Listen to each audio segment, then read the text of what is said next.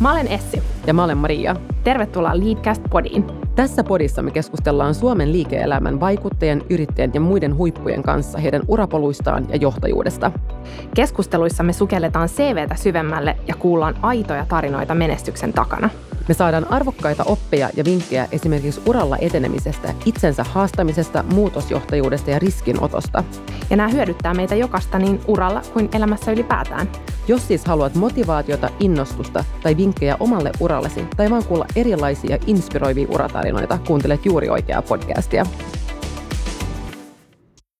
Tänään meidän vieraana on Karl, tai tuttavallisemmin Kalle Haaglund, joka ei paljon esittelyä tarvitse. Hän on tehnyt vaikuttavan uran politiikassa ja toiminut useiden yritysten hallituksissa.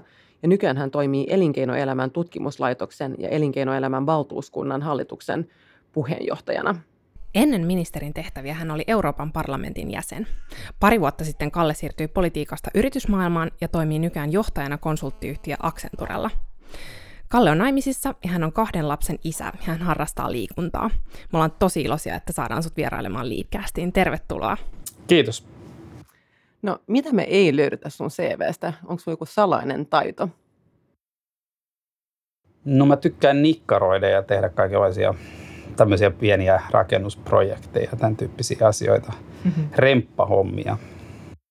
Meitä kiinnostaa myös sit tietää, että mikä on tehnyt Kallesta Kallen. Et pystyykö sä sanomaan se, muutaman semmoisen merkityksellisimmän asian sun elämästä, jotka on muovannut sua? No, aikanaan mä lähdin mukaan tähän yhteiskunnalliseen vaikuttamiseen, koska eh, Sivonen koulun, joka siis oli lukio Espoossa, niin siihen oli luvattu remontti, jota sitten kaupungin päättäjät lähti perumaan. Että ne oli luvannut, että nyt tämä koulu pannaan kuntoon, kun sieltä tuli vettä sisään talvisin ja tai niin kuin syksyisin ja myös talvisin ja se oli kylmä ja ikävä ja vaati se oikeasti niin kuin kunnon remontin ja sitten se tosiaan peruttiin ensiksi, lähdettiin sitten jollain porukalla siellä oppilaskunnassa vaikuttaa siihen, että, että se remontti toteutuisi siitä huolimatta, että väitettiin, että ei ole sitten varoja siihen. Ja tietenkin julkiset varat on aina tiukassa ja pitääkin olla, mutta että sitten aikana onnistuttiin sitten vaikuttaa siihen, että, että se, sitä remonttia priorisoitiin ja, ja saatiin se remontti tehtyä ja se jotenkin herätti mut siihen, että yhteiskunnassa voi vaikuttaa asioihin, jotka tuntuu jotenkin tärkeältä tai, tai ajankohtaiselta. Ja, ja osittain ehkä sen innoittamana mä aikanaan päätin olla mukana kunnallisvaaleissa ja sitä kautta, kautta päädyin sitten politiikkaan mukaan, niin se on ainakin ollut yksi semmoinen, joka niin kuin jälkikäteen, kun olisi miettinyt, minkä takia siihen politiikkaan ryhtyy. Politiikkaan on tosi mielenkiintoista, mutta samalla aika haastavaa monessa mielessä henkisesti, fyysisestikin ja, ja näin, että se on sekä palkitsevaa että aika niin kuin jopa rasittavaa aika ajoin. Ja olen monesti pohtinut jälkikäteen, miten mä päädyin siihen mukaan niin kuin täyspäiväisesti ja toi oli ainakin semmoinen, mikä siihen hyvin vahvasti vaikutti aikanaan – mä uskon, että, että semmoinen toinen niin kuin käänteen tekijä oli se päätös, että mä päätin, että mä en enää halua olla mukana politiikassa tai että mä en halua tehdä sitä täyspäiväisesti ja se, sen päätöksen mä tein kesällä 2014. Et siitä on jo kuusi vuotta. Sen jälkeen mä olin vielä mukana politiikassa pari vuotta, koska sieltä ei ihan lähetä, niin kuin monesta muustakaan työpaikasta ei lähetä ihan niin kuin äkkilähdöllä, vaan pitää vähän odottaa, ja et, et siis sopiva ajankohta niin, että seuraajat ja muut on järkevästi valittu. Ja muistan sanoneeni vaimolle, että nyt mä oon saanut tarpeeksi, ja hän sanoi, että nyt pidetään lomat ja sä vähän niin kuin rentoudut ja kohta loma-aika ja asiat tuntuu paremmalta, kun palataan lomilta, mutta kun me palattiin sitten lomilta, niin se ei tuntunut ollenkaan paremmalta. Että pikemminkin, kun sitä on jäänyt miettiä kesän hyvin, niin ymmärsin vielä enemmän, että se realiteetti oli se, että tämä ei ole mun juttu, että mä en halua olla mukana semmoisessa, mihin mä en enää usko. Ja tein sitten päätöksen, että aletaan pikkuhiljaa katsoa jotain muuta tekemistä ja näin on myös toiminut. Ja palataan vielä siihen sun, sun lähtöön politiikasta, mutta sitä ennen, jos mennään vähän sun uran alkuaikoihin tai jopa kouluaikoihin, niin sä kävit koulu Espoon Matinkylässä ja valmistuit ylioppilaaksi IB-linjalta Matliidens gymnasiumista, missä mä itsekin olen itse asiassa käynyt yläasteen. Jos sä muistelet, niin mikä sinusta piti tulla isona? Oliko sulla suunnitelmaa, kun sä valmistuit koulusta? Muistatko mitä, mitä sä silloin ajattelit tekeväsi uralla? No musta piti olla juristi. E, et sopii niin teille hyvin tässä, kun olette molemmat alan toimijoita, mutta IB-lukio on semmoinen, että sieltä kirjoitetaan paljon myöhemmin keväällä kuin tavallisesta lukiosta, jossa jo kirjoitukset on joskus hiihtoloma-aikoihin muistaakseni.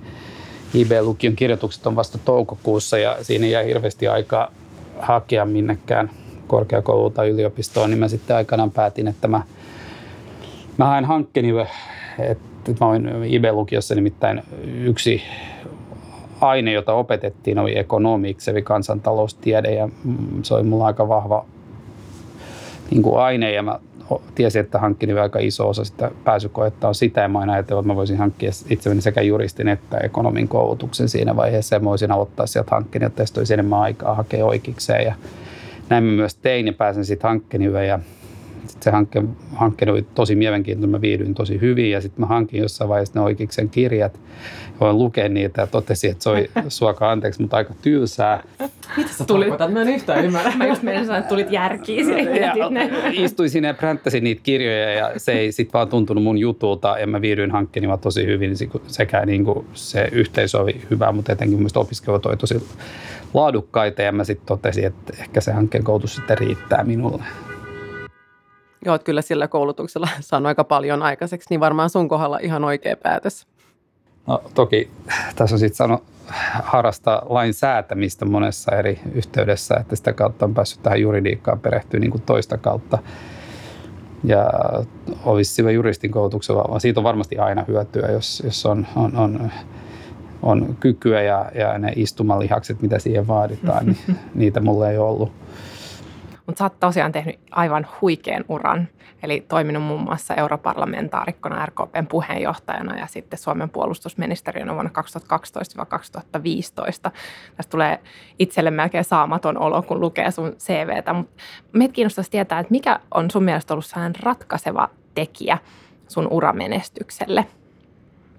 Ensinnäkin on, on kyllä hyvä muistaa se, että, että monesti sattumalla on aika iso merkitys. Että, että ne, jotka sanoo, että mä oon suunnitellut mun urani ja se meni ihan täydellisesti ja mä mietin, mä menen just silloin tohon saumaan tohon ja näin, niin harvoin se menee näin, että niin kuin sattumalla on monesti merkitystä, että se, että on päätynyt johonkin vaaleihin tai se, että ylipäätänsä mun kohdalla päädyin sitten tekemään politiikkaa täyspäiväisesti, niin sekin oli vähän sattumapeliä kyllä, että yksi asia johti seuraavaan ja – ja sitten mä uskon, että, että jokaisen ihmisen uralla, niin, niin, niin se, että sä menestyt, niin liittyy varmasti siihen, että sulla on se motivaatio ja tahto tehdä.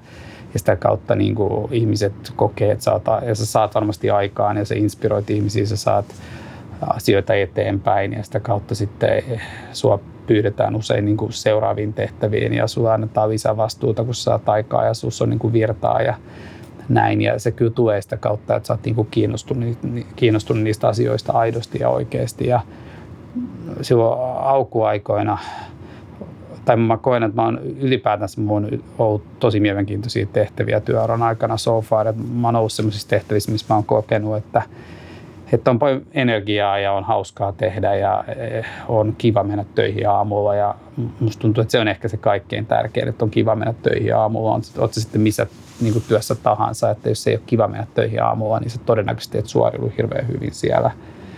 Ja sitten jos ei enää ole kiva mennä töihin, niin silloin on ehkä, jos mahdollista, hyvä miettiä ehkä mennä johonkin muu, muualle töihin, että niin mä oon itse tehnyt, että silloin kun ei enää viihdy, niin se on hyvä niin kuin tunnistaa se tosiasia ja miettiä, mitä asialle voi tehdä.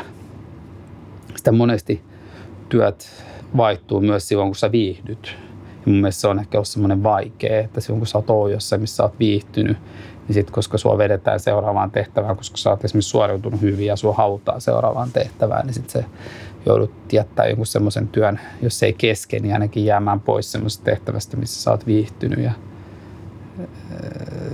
musta tuntuu, että moni kokee sen uran aikana ja on niin kuin monta mielenkiintoista asiaa pitää punnita. Ne on semmoisia vaikeita valintoja. Mutta sekin varmasti ruokkii sitä uteliaisuutta, että sitä kuitenkin haluaa sitten siirtyä. Joo, ja sitten jotenkin se, että siinä määrin kun niin miettii uraa niin kuin semmoisen, että se pitäisi olla nousujohteinen, niin usein äh, on sitten, tietenkin pitää vähän niin kuin fiiliskin pohjalta joskus edetä, mutta et, et siinä vaiheessa, kun nämä niin kuin valinnat tulee eteen, niin se on varmaan järkevä pohtia, mikäkin valinta johtaa mihinkin. että onhan niitä tarjouksia tullut tässä matkan varrella kaiken näköisiä, mistä on kieltäytynyt myös. Ja ainakin minun kohdallani monesti ne valinnat on tuntunut vaikealta, kun on kieltäytynyt jostain tehtävästä, mutta sitten jälkikäteen ainakin minun kohdalla, niin, niin ne on sitten osoittautunut oikeaksi, että niitä ei ole jäänyt märehtimään tai ne ei ole näyttäytynyt jälkikäteen vääriltä valinnoilta. Miten sä oot tehnyt näitä päätöksiä? Onko sulla esimerkiksi ollut jotain mentoria tai, tai millä tavalla sä prosessoit? Ja mä lisäisin tuohon mm. kysymykseen, että kuinka paljon sä esimerkiksi luotat intuitioon vai järkeilet sä kaikki valinnat? Ei, kyllä mä oon aika intuitioihminen näissä asioissa. Se, pitää, niin kuin, se liittyy tähän samaan, että töissä pitää olla kivaa, jos vain mahdollisesti. Töissä ei tietenkään aina ole vaan kivaa. Se on niin kuin selvää, että on sellaisia päiviä, kun pitää istua ja lukea koko päivä jotain niin kuin isoa nivaskaa, jotain papereita, jos, joka on vaan niin kuin välttämätöntä, vaikka se itse kontentti ei ole niin mielenkiintoista, että niitäkin päiviä on. Että, mutta että se, että niin kuin se yleinen tuntuma siihen työhön on se, että siellä viihtyy ja on kiva mennä töihin, niin se on tärkeää. Ja niin kuin samaa henkeä, niin niin kyllä se vähän menee tunnepohjalta, että vaikka joku tehtävä voisi niin kuin paperilla tai uramielessä tai rationaalisesti olla tosi mielenkiintoinen, niin jos se ei vaan tunnu mielenkiintoiselta, niin se ei niin kuin auta, vaikka siinä olisi mm, kuin hyvät perustelut niin kuin rationaalisesti ottaa joku tehtävä vastaan, on se sitten työpaikka tai joku luottamustehtävä tai vastaava, että kyllä mä näen, että se pitää mennä vähän fiilispohjalta niin sanotusti. Mulla oli politiikan aikana pari semmoista kokeneempaa ihmistä, jonka kanssa mä jonkun verran sparrailin, mutta se oli ehkä enemmän niin kuin sisältömielessä asioista, eikä niinkään minun urasta. Et mulla on yksi hyvä ystävä, joka aikanaan teki pitkän uran politiikasta. Silloin kun mä olin tajunnut, että mä haluan jäädä pois politiikasta, niin hänen kanssa mä kävin pitkät keskustelut, koska mä olisin vähän testata, että onko mä nyt oikeasti oikealla jävillä, koska mä epäilin sitä pitkään itse, että onko mä oikeasti tullut nyt tähän johtopäätökseen vai onko tämä joku hetken mielen niin kuin, johde. Ja sitten nyt elinkeinoelämässä nyt on toiminut täyspäiväisesti kuluneet neljä, viisi vuotta, niin on kokeneempia ihmisiä, joiden kanssa mä silloin tällöin käyn jotain keskustelua, että se on tosi arvokasta mutta viime kädessä ne päätökset pitää tehdä itse. Joo, sitten itse kuitenkin pitää seisoa niiden takana. Sä toimit tosiaan Suomen puolustusministerinä, niin meitä kiinnostaisi se, että mikä oli sun tärkein oppi tältä ajalta? No ehkä se, että sit kun on oikein vaikea päätös, niin se yleensä olet aika yksin. Silloin kun on suosittuja päätöksiä, joiden takana on helppo seisoa, niin silloin on monia, jotka on siellä mukana – kannatusjoukoissa ja sitten kun on joku vaikeampi tilanne, niin sitten sä oot lopulta aika yksin. Ja sanoitkin tuossa alkuun, että, että politiikka saattoi olla henkisesti todella rankkaa. Ja fyysisestikin niin. mainitsit. Niin kuin ainakin mä tein semmoisia niin 15, 16, 20 tuntisia työpäiviä usein ja pitkään. Et tosi, tosi pitkiä päiviä. Ja mm, sen takia se oli fyysisesti rasittavaa. Ja sitten kun se on fyysisesti rasittavaa, niin sitten tietenkin on myös jossain vaiheessa sitten niin kuin muunkin jaksamisen kannalta aika, aika rajua. Ja sitten kun on vielä pieniä lapsia ja politiikka on myös suorittamista, että sun pitää suorittaa itse hyvin vaaleissa, puolueen pitää suorittaa hyvin ja on kaikki maailman gallupit ja sen lisäksi tietenkin pitää saada jotain aikaan.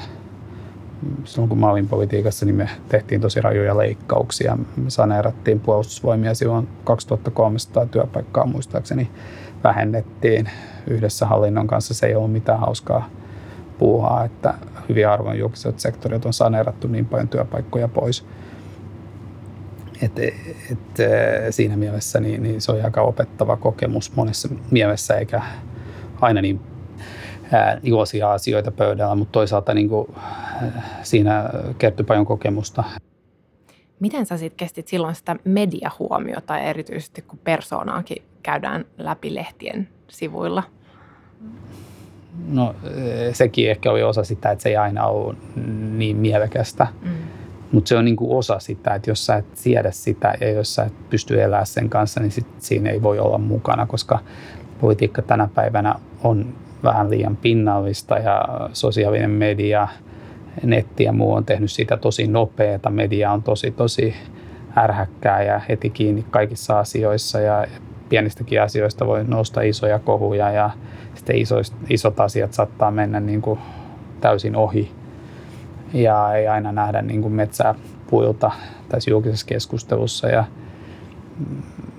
tätä kautta niin, niin se vaatii tosi paljon, se voi olla aika ajan tosi rasittavaa. Medialla on semmoinen odotusarvo, jonka mä ymmärrän, ne tekee vain työtänsä, mutta et, et ne olettaa, että sä oot käytettävissä 24-7, että mun puhelin soi koko ajan ja niillä toimittajilla ei ole mun suoraa numeroa, niin jos soitti mun avustajille ihan minä päivän tuntina tahansa ja vaati, että ne saa niin kuin jotain kommenttia johonkin asiaan, koska joku oli viitannut jotain ja siihen piti heti saada reaktio tyyppisesti.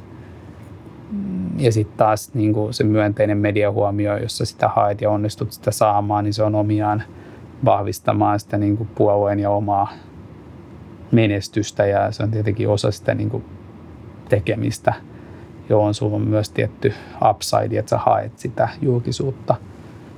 Vaikka sä et välttämättä edes viihdy julkisuudessa, niin, niin sun pitäisi hakea sitä, jotta sä menestyt, koska poliitikot, jotka ei ole näkyviä, niin ne ei menesty käytännössä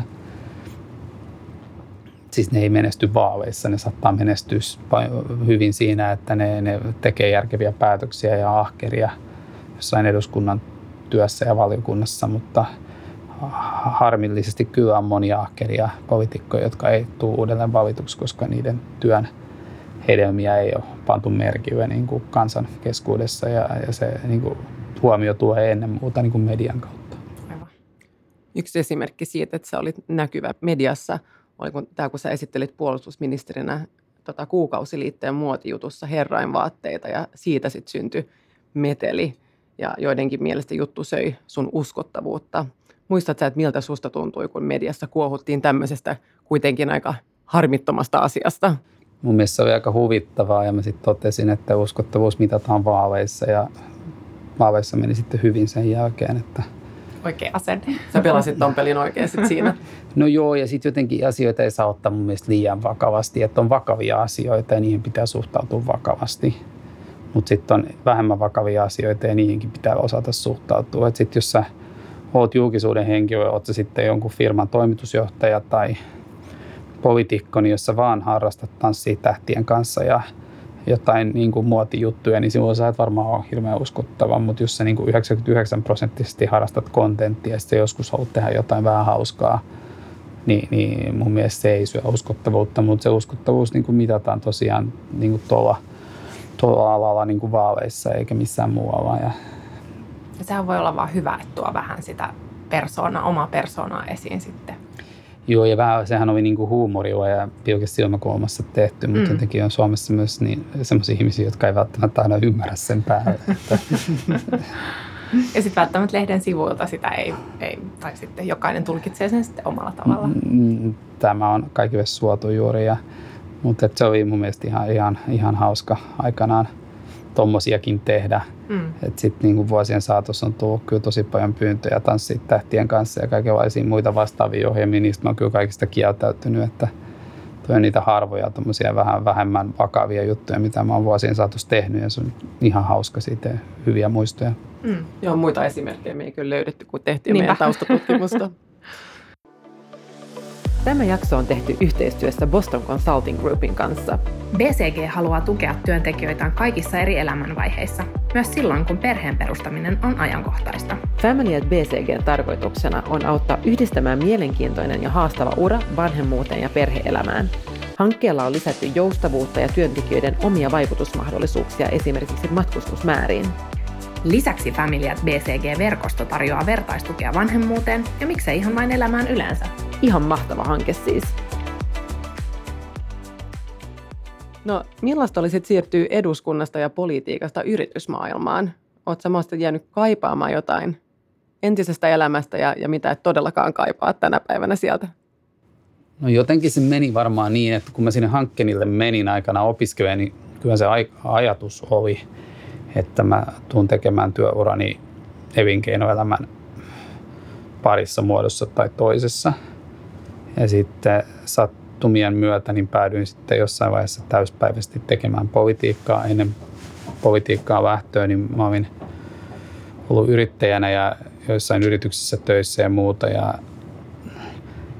jotenkin henkisesti näin jälkikäteen katsoen, niin se varmaan oli niin, että mä koko ajan koin, että mä olin niin kuin lainassa politiikassa. Ja mä näenkin sen niin, että politiikka ei pitäisi ensisijaisesti olla ura. Joillekin siitä tulee ura ja mä en nyt kritisoisi sitä, mutta eduskunnan pitäisi heijastaa, heijastella sitä meidän yhteiskuntaa laajemmin. Että siellä pitäisi olla juristeja ja sähkömiehiä ja opettajia ja lääkäreitä ja maanviljelijöitä ja niin edelleen.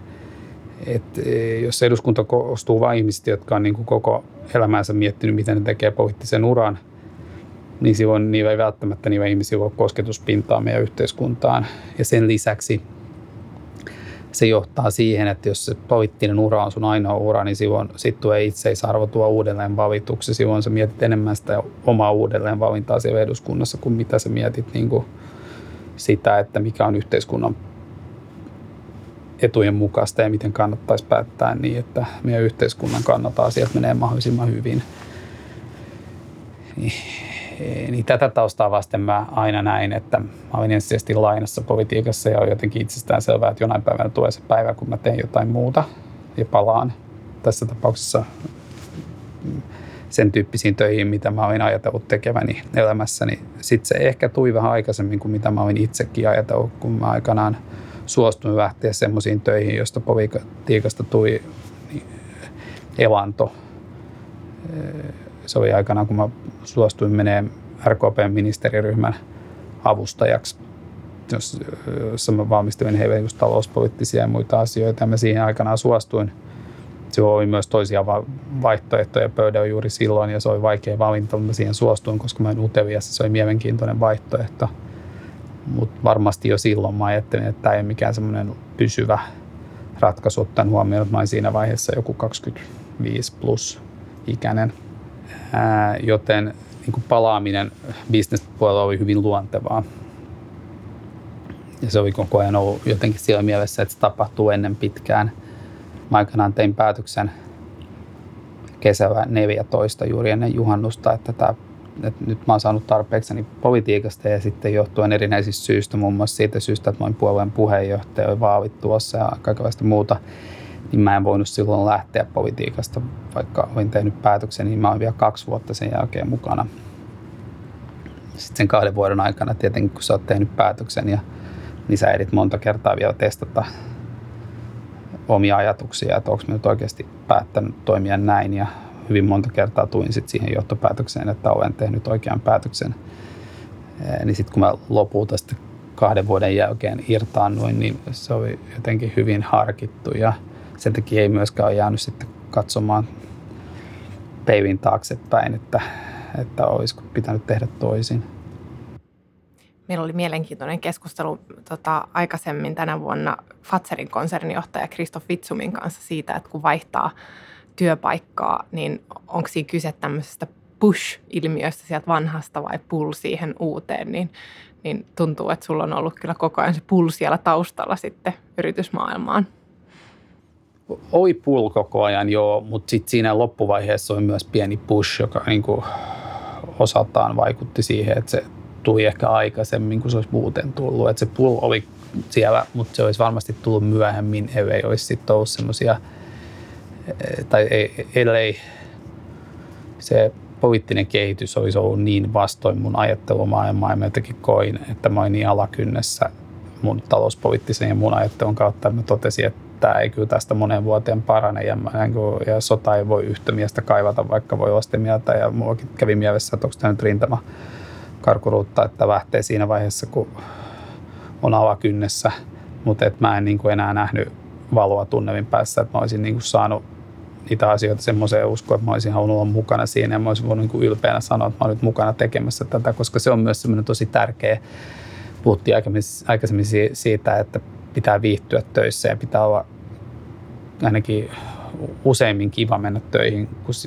Ja, ja vähän samalla tavalla, niin niin pitää mun mielestä olla ylpeä siitä organisaatiosta ja kokea, että sä oot niin kuin sinut sen kanssa, mitä sä edustat. Että jos sä oot Hannes Helmanin juristina tai Accenturena partnerina, niin pitää uskoa sen firman arvoihin ja ylpeästi voida sanoa tuo kaupungilla, että mä oon Accenturella MDnä ja me on hyvä organisaatio, mä uskon meidän tekemiseen ja me ollaan niin kuin hyviä siinä, mitä me tehdään. Ja, ja jotenkin mä oon tullut sellaiseen pisteeseen, että mä en enää niin kuin uskonut siihen tekemiseen. Mä en ollut niin kuin sinut sen kanssa. Mä puolustelisin sitä, miten paljon julkisia menoja vaan lisättiin eikä kannettu mun mielestä kunnon vastuuta meidän taloudesta, että mä en enää pystynyt jatkaa siinä.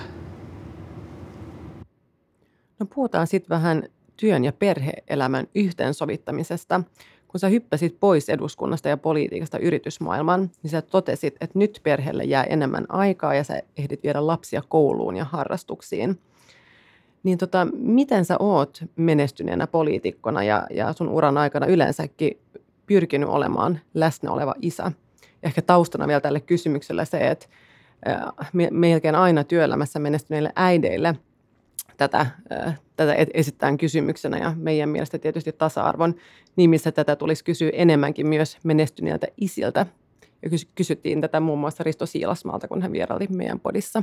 Siis mun mielestä on tosi perusteltu kysymys ja mun on myönnettävä, että silloin aukoaikoina, kun lapset oli pieniä ja mä olin ensiksi Euroopan parlamentin jäsen ja sitten ministerinä, niin mä en kokenut onnistuvani siinä hirveän hyvin. Koska mä tein töitä koko ajan ja kiitos mun vaimon jaksamisen ja hänen vastuunkannon, niin, niin asiat meni ihan hyvin, mutta ei se nyt hirveän hyvällä tolalla ollut. Ja se, mä puhuin aikaisemmin siitä, että se, että se aika ajoin se politiikka oli henkisesti rasittavaa ja tämä oli yksi tekijä, koska oli semmoista jatkuvaa huonoa omatuntoa siinä, että, tai siitä, että ei, ei, ei, ei sillä saralla hoitanut omaa vastuutaan eikä pystynyt olemaan niin paljon perheen kanssa kuin mitä olisi halunnut.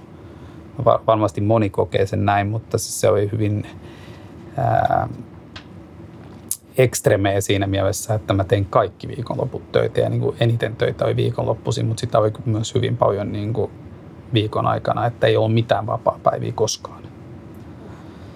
Että niitä hengätystaukoja ei ollut. Ja siirryttyäni pois politiikasta, niin on toki niin kuin varmaan monella bisnesmaailmassa saattaa olla sellaisia tilanteita päivä, että pitää viikonloppuna tehdä hommia. Mutta yleensä niitä tehdään kotoa käsin, että on joku homma tai joku tarjous, mikä pitää olla sisällä maanantaina tai jotain muuta, ja sitä viivataan viikonloppuna ja sitä tapahtuu edelleen, mutta harvoin mennään toimistolle ja ää, kotoa käsin voi tehdä, eikä se nyt ihan koko viikonloppuun harvoin vie, ja se on niin kuin vähän omasta suunnittelustakin kiinni. Että et yleensä jos Toki on asiakkaita, jotka pyytää tarjousta viime tinkaan, mutta usein kun on joku esimerkiksi tarjous viime tingasta, niin se on omasta huonosta suunnittelusta johtuvaa, että se on niin kuin viime tingassa sitä tehdään, että hyvällä suunnittelulla ja muulla, niin voidaan usein kyllä pitää esimerkiksi viikonloput vapaina ja mä oon onnistunut kyllä pääsääntöisesti pitämään viikonloput nyt niin kuin perheelle ja omilla harrastuksilla ja liikunnalle ja mulle sen jälkeen, kun mä jäin pois. Siis se on kyllä ollut erittäin myönteinen asia. Miten sä silloin jaksoit sitä kiireisintä aikaa? Oliko sulla yhtään palautumisen hetkiä?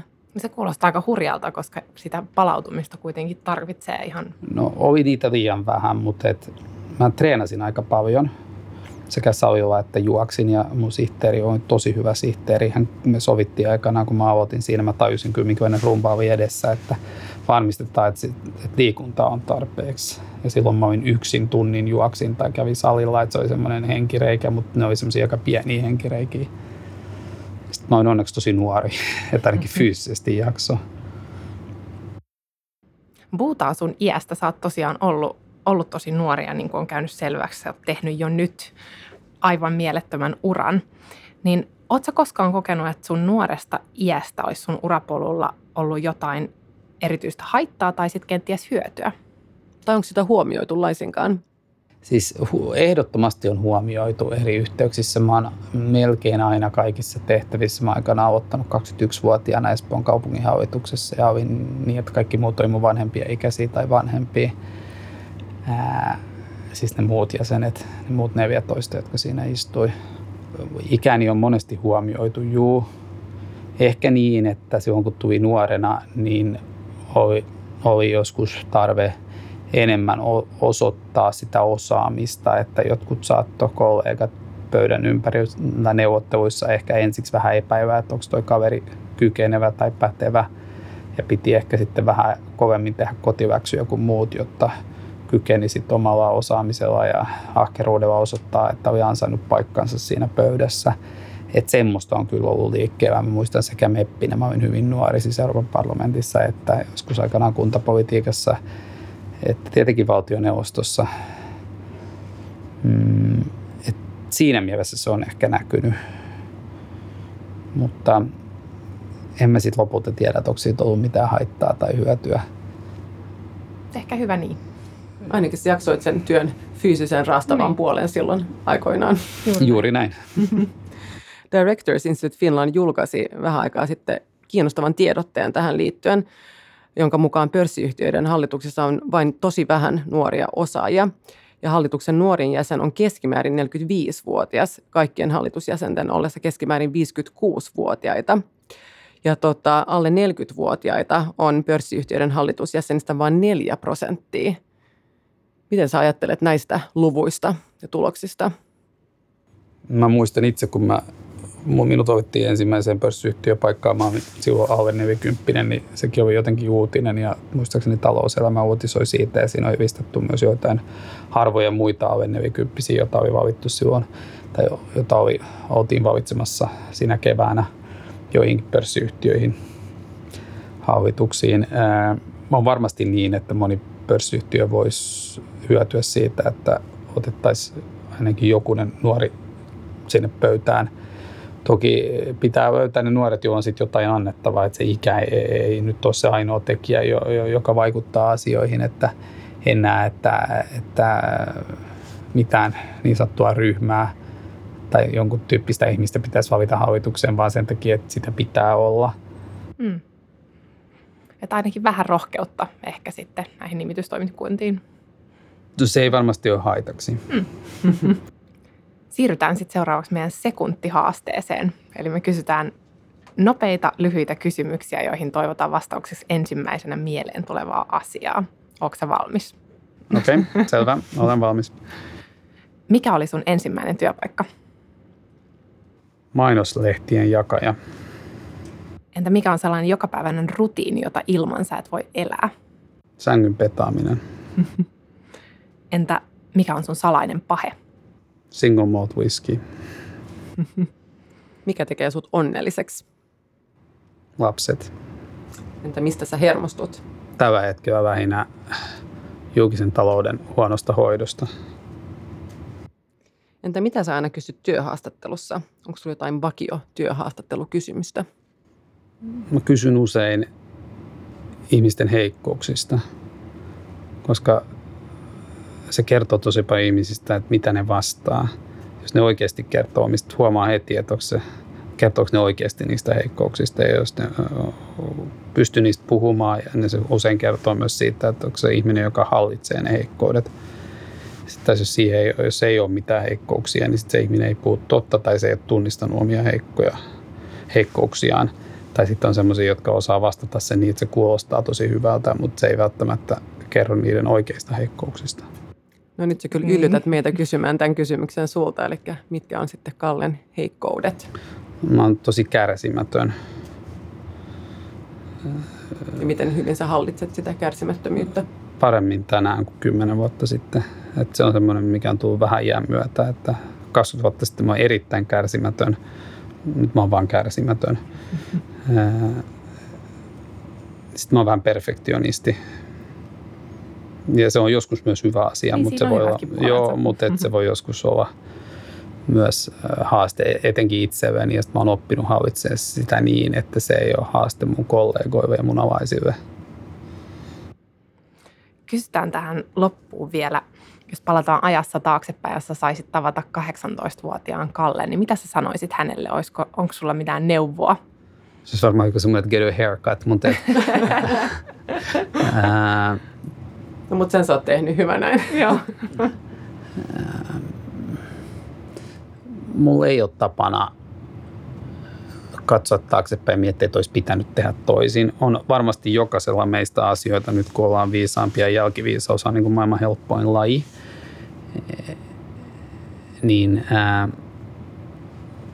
varmasti meillä jokaisella on asioita, jotka niin kuin jälkikäteen näyttäytyy siltä, että olisi pitänyt tehdä toisen näköinen valinta tai toimia toisin.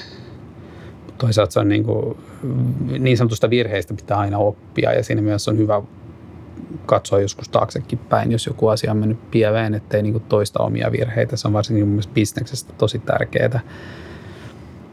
Ja mä tällä hetkellä vedän meidän myyntiorganisaatiota ja, ja siinä harrastan erittäin paljon sitä, että katsotaan myös sekä onnistuneita sovit, niin kuin sovittuja diivejä ja tarjouksia, että sitten silloin kun joku asiakas valitsee, että he eivät halua tehdä meidän kanssa töitä jostain syystä, niin se on vähintään yhtä tärkeää ymmärtää, miksi näin on mennyt. Mutta yleensäkin niin mä uskon, että jotta voi olla onnellinen elämässä ja kun elää vain kerran, niin jos sä koko ajan käytät energiaa siihen, että sä mietit, mitä olisi pitänyt tehdä toisin, niin se ei ainakaan tee ihmistä onnelliseksi. Entä sitten vielä viimeinen kysymys. Mikä on ollut sulle isoin tai tärkein oivallus urapolulla tai ehkä elämässä laajemminkin? No se liittyy kyllä siihen, että elää vain kerran ja jos oot semmoisessa työssä, missä sä et viihdy, niin se pitää hyväksyä ja sitten pitää tehdä asialle jotain. Se on loistava neuvo. Tähän on hyvä päättää. Suuret kiitokset, Kalle. Kiitos. Kiitos paljon.